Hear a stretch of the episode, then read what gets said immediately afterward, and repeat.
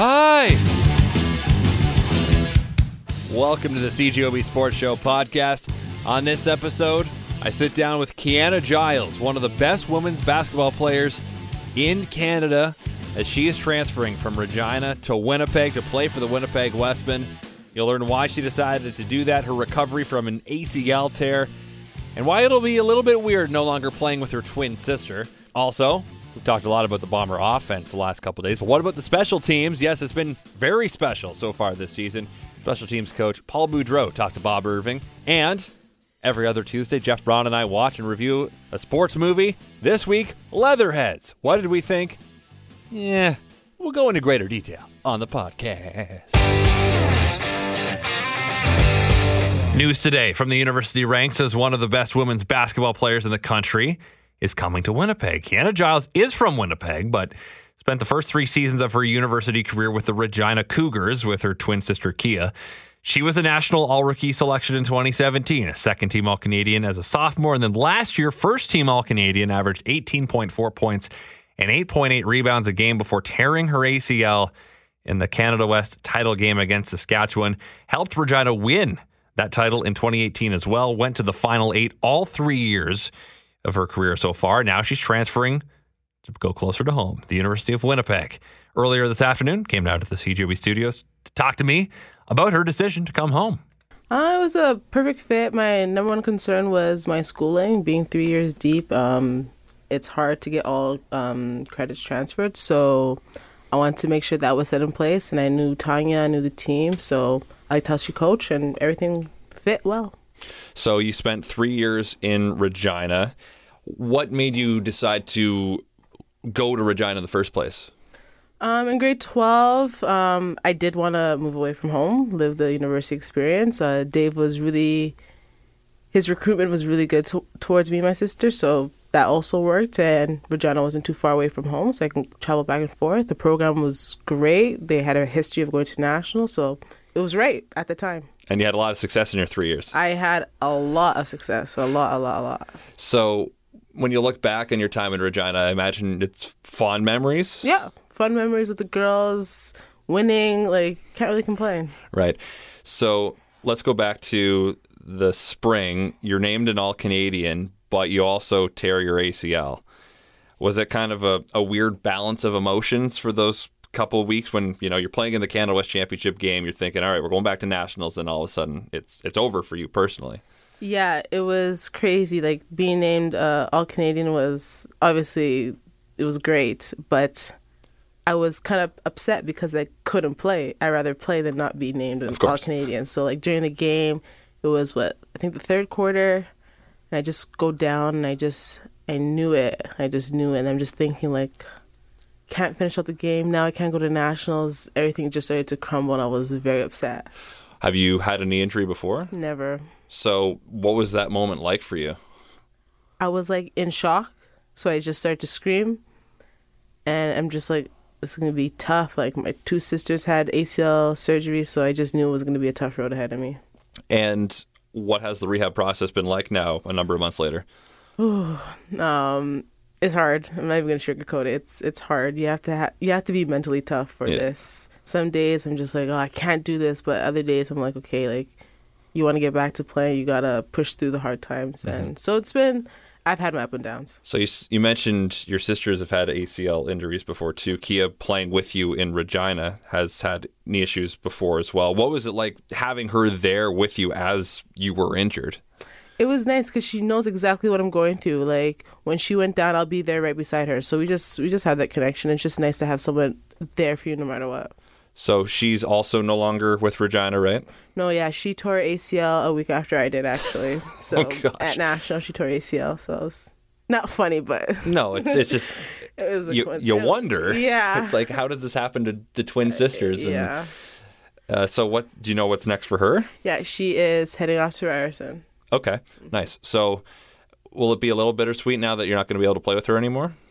Yeah, we were actually just talking about that. Like, I've been playing with my sister for 11 years now, and it's going to be weird not playing with her, not having someone that you know just there. Like, anywhere I'm dribbling, I'd be like, Kate, Kia's going to be there, right there. So right. it's going to be it's going to be different. You got that twin telepathy thing exactly. going on. Exactly.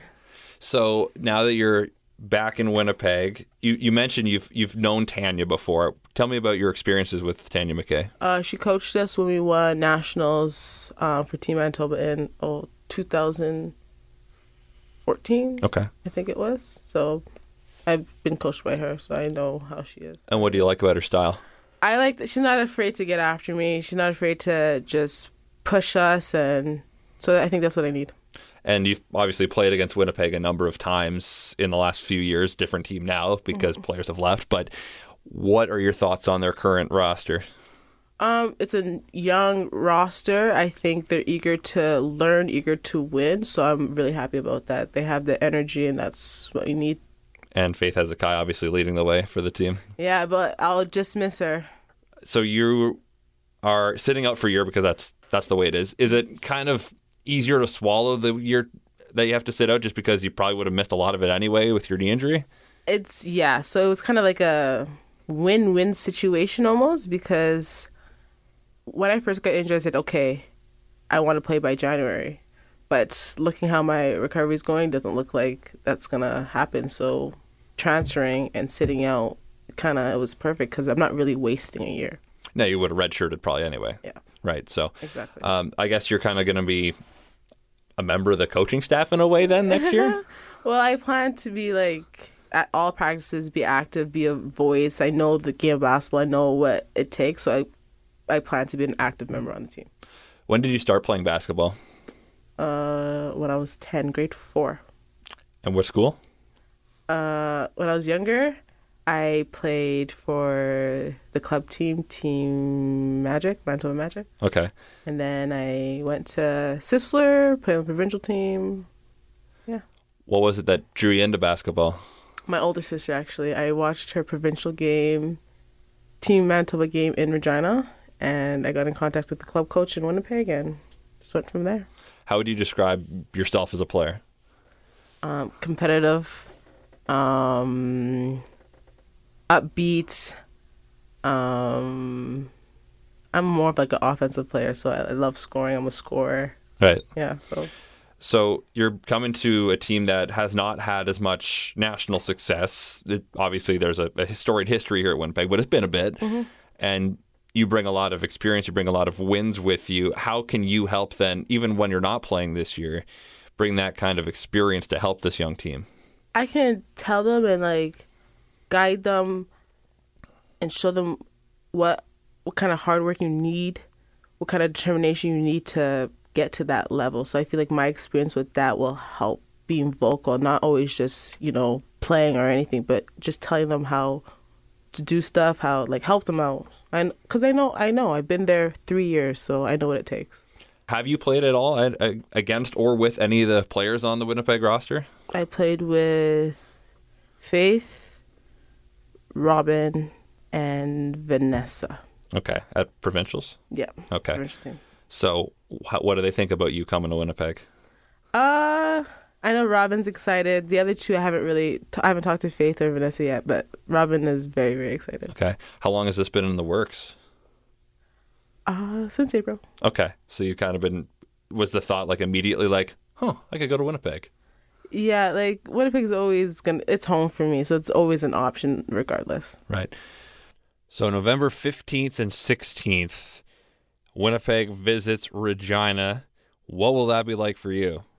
Uh it's gonna be weird. Like I'm still friends with all the girls on the team, so it's gonna be nice seeing them. But like the crowd and stuff, they're gonna they they like they like me, so I feel like it'll be a warm welcome welcoming. But also, I'm against you guys now. So happy face before during the game. Don't talk to me. But they're also one of the you know gold standards of the Canada West Conference, right? They are. So so we'll see. All right. Well, welcome back to Winnipeg. Thanks for coming on. Thank you so much. There are three phases of football: offense, defense, and special teams. And the Winnipeg Blue Bombers have done very well on those latter two for sure. Offense too. But kick returns, field goals, way better coverage than last year. It's been strong. So our Bob Irving talked to the special teams coach of the Winnipeg Blue Bombers, Paul Boudreau. I don't know if there's any secrets to blocking kicks for an individual player. I know scheming is a big part of it. Marcus Sayles has this incredible history in college of blocking 13. Are some guys just good at that? Yeah. And if they are, how does that happen? Some guys just born with it. They uh, Marcus has uh, an ability to weave his way through protection, getting skinny, and then his body control and his hand-eye coordination is is pretty impressive. This the second punt right at or the one right after he blocked it, he came in. He was just trying to force it, and they busted, and he was able to jump and he moved his body in midair to avoid the punter. Um, a lot of guys, their momentum just would have taken him right into the punter. Um, yeah, but his the way he can get his hands at the last second and spot the ball off the punter's foot really without even touching the punter is pretty impressive. So that's just a gift that he has. Yeah, I think so. I mean, you can scheme up punt blocks all you want, and you know you need it to happen perfect. To, and even when it happens perfect, we still you still might not get home. So you know it's pretty impressive of you know what he's able to do. So lots of theories on why we have so many kick return touchdowns in the league this year. What are your theories? Um, I think of a. This is just me, but early on, I know we're at the midway point, but early on in the season, it takes a little bit more time for the cover units to gel. You know, you get the training camp work, but you're really only getting one preseason game of those guys because some of them aren't traveling on that, that road game. Um, and the communication that goes into everybody working together in the cover, especially kickoff, it's, it's really hard in practice to simulate uh, guys going into a wedge and taking off, taking on that physical, you know, toll on your body. So, you know, I think that that happens a little bit, and then, you know, these returners are so good. It just it really takes one guy to kind of overrun something or, or misplay it, and then and these guys make you pay. We've only seen kind of glimpses of Janarian Grant. They've been very impressive. Does he look like the real deal to you? Yeah, I think uh, you know he trusts the the blockers, um, and I think that's huge as a returner. Sometimes if you don't trust the guys that are blocking for you, you start to do things on your own. Um, and he's hitting it where we're asking him to hit it. Um, and obviously he has very good speed, and I think he's a little bit stronger a runner, I think, than people might look and give him credit for. Um, so he's able to break a couple tackles and uh, get out, get himself into space too. Mike Miller has a long history in this league of being a top special teams tackler. Why has Kerfala Exume been so good in his rookie year? Um, you know, he's got a little bit of a knack of knowing when to shed a blocker um, and putting himself in the right spot. Early, those first couple games where he had that first game where he had five tackles, there was a lot of guys doing some dirty work for him that uh, kept him free. But but he understands angles and he knows, you know, his speed of when do I have to maybe start to make a play earlier rather than later, and he knows how to kind of change gears, if you will, as a gunner of maybe speeding up when a guy thinks he's at full speed and able to stack him, and now he's put himself in a position to make a play.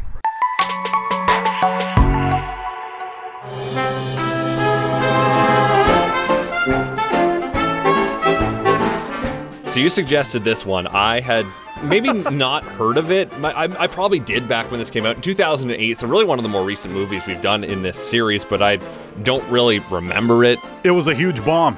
It sucked. You didn't like it at all. I didn't like That's, it. I didn't mind it. It's a terrible title. With I thi- Leatherheads. I think that's a large reason why it bombed. Because so- it looks silly, too. Yeah, and George Clooney directs it. He stars in it. He basically rewrote most of the script that was written, I guess, in the early '90s by Rick Reilly. Rick Reilly, who has uh, definitely fallen from grace a little bit because his writing has plummeted. But uh, this is basically 1925. Pro football is nothing. Everyone watches colleges, and George Clooney's character Dodge is his name, Yep. and he's traveling uh, with a, a fictional team called the Duluth Bulldogs. All the teams are folding, so we need something to energize. And so there's this young stud football player in college. in college who goes to Penn, Carter Rutherford leaves Princeton to play for the Duluth Bulldogs. What? and it's Jim from The Office, Yep. 2008. So this is one of his first movie roles, I'd imagine. That anyone would have seen. Yeah, it was by far, since he became Jim, the biggest thing he had done. So his nickname is Bullet, Carter Rutherford, the Bullet. So why so- isn't this movie called Dodging the Bullet? or dodging the bullet or anything I, like that. I- obviously, the guy that's right there. It's right there. So he blame Rick Reilly for that. So, and then the third wheel of this is Renee Zellweger's character, who is a weakness in this movie, I think for sure. Ouch. Didn't you find the old timey journalism uh, interesting? I did a little bit, but I also resented the idea that a woman journalist is going to f- be just there for a, as a love interest only for the athletes. Yeah. I don't like that at all. It's true. Uh, but she is tasked with doing a report on Bullet because his war hero story is a total sham. That was weird. and it turned out to be. And he eventually shared it with her after he was falling in love with her. His story was pretty good, though. I enjoyed that story a lot. I thought, yeah, that was one of the highlights story. when they actually showed the flashback. Yeah. So basically, obviously, every time we do one of these, it's a just a. We don't have to say spoiler alert because you shouldn't be listening to this. Also, you don't need to see Leatherheads. It's 11 years old. Yes, the statute of limitations. So They win the big game. yeah, he's uh, he's in the the trenches with his his guys. He passes out drunk. The rest of his guys leave him there for the night, and then the Germans take the trench. Yeah, they don't notice Jim there. I'm going to keep calling him Jim because I'm sorry. Same. And then they start firing bullets, and Jim's like, "Oh!" He snaps out of his stupor. And he just stands up and says, "I surrender in German." The Germans are like, "Okay, we agree." They say the same thing, They call yeah. him war That hero because there was a reporter traveling with them. He never said no because he got all this great press out of it. Yeah, they made it look like Jim had gotten these Germans to surrender a whole troop or whatever. That's really the ultimate scandal point of this movie. Is it's put out there. the The reporter Lexi is Renee Zellweger's character's name. Puts out the story for the Chicago Tribune. And it's a screwball comedy. It sounds like this is some serious thing. It, none of it's serious. It's- uh, it's very goofy. it's goofy but not funny. I thought I thought some of it was funny. I I just like Clooney in general when he's in goofy mode as an actor. He's one of it. It takes it's a rare actor that can be a goofy guy like him, but also do serious drama. Okay. and and to that people enjoy his goofiness because it's like it's very handsome people. Sometimes it's hard to be for others to find them funny. You think you're the slickest operator in Duluth, and maybe you are. But being the slickest operator in Duluth is kind of like being the world's tallest midget, if you ask me. It's Too bad we know each other so well, we might have gotten along. Well, I'll live. Alone. She puts out the story. Um, the bullet and his agent CC, who's the villain in the movie. Jonathan Pryce, he was also a villain in Game of Thrones recently. Okay. Uh, they say retraction, and eventually, drunk George Clooney, after a bar fight, comes up with his ruse, and eventually, Jim confesses, and everything happily ever after. George Clooney and Renee Zellweger pick up, and blah blah blah blah blah. Yeah. Well, what about the the big game? Let's talk about the Okay, actual look- sports part of this because the first twenty minutes and the last fifteen minutes are actual sports. are sports, and the stuff in between is basically all that we just talked about. I thought. And did you enjoy the sports, the old timey football and stuff? So It it's looked cool. 1925. It was, you know, sloppy and muddy, and the, you know what? I bet you the uh, uniforms then probably safer than the ones now because I fully believe that the hard helmets they're basically becoming human torpedoes when you've got the hard shell helmets. Soft shell, I guess it's more like rugby, but I think ultimately you're probably going to have less people being reckless. Yeah, you're less field. likely to launch yourself into somebody if your head's not as protected. Right. that's ultimately yes. Yeah. So the the crew of character we don't really get too much into who, his teammates. That's one of these things that irritates me in a lot of these sports movies is where you only get to know three or four people. It's really- there's yeah. a whole team of guys there all the time. The film is basically a star vehicle for Clooney, Zellweger, and Yeah. to some a lesser extent, Chris, John Krasinski. Yeah. But this there's this big, enormous high school kid. I want to know more about him. they pick him up on the train. He he's the kicker. He's like 350 pounds and he sucks at kicking. So they just said, "Hey, take these guys out," and he starts punching everybody.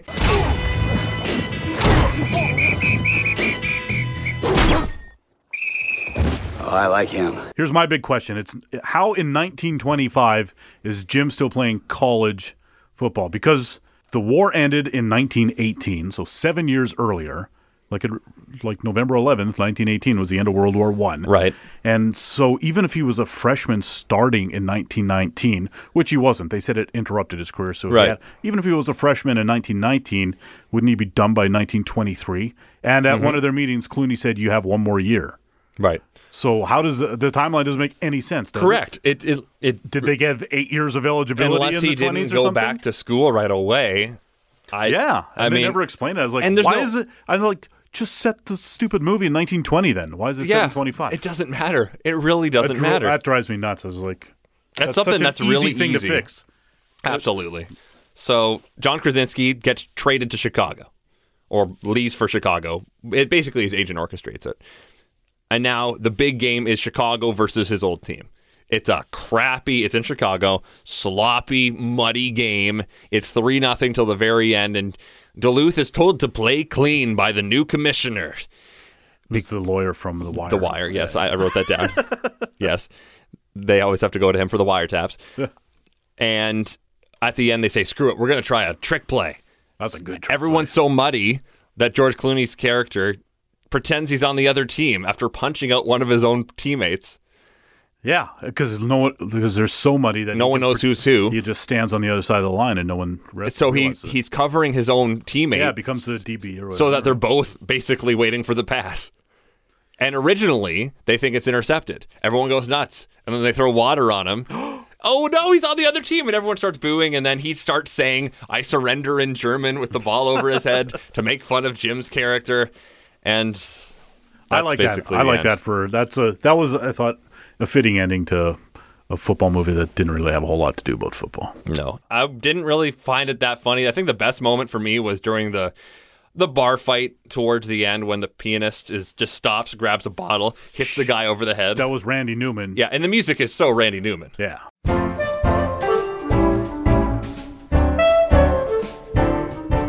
That's why I was like, when he was playing, I was like, that's probably Randy. I was like, oh, it is Randy Newman. Yeah, so that's good. But otherwise, I, it's a, it's a, it's supposed to be a comedy that wasn't, I think, that funny.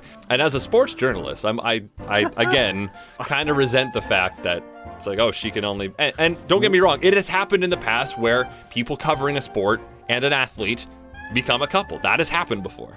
What about uh, But I still don't like the implication. what about Stephen Root?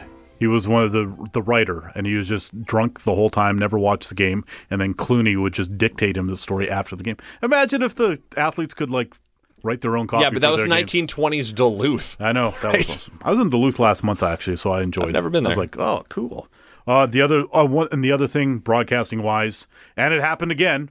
Big game at the end, and all of a sudden, let's introduce some radio guys so they can call the action for the audience at home. The real story is the matchup between the Bullet and teammate Dodge Connolly. And then there's a bunch of sponsor reads. bunch of sponsor reads, and then Standard motor gasoline. and then the language issues or you can't say that on the radio. Except the commission for that basically wasn't created in 1925. It wasn't around yet. Maybe that maybe that one station just had its own policy. Anyways, the guy that was chastising everyone to watch their mouth, that's uh, his. Well, he's an actor and a producer. He's Grant Heslov, and he's Clooney's main producing partner. Okay. Yeah.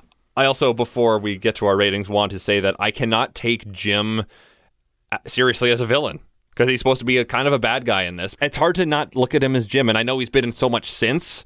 I still, every time I see him, basically only can see Jim. Still, He didn't. He didn't seem like the right person for that role.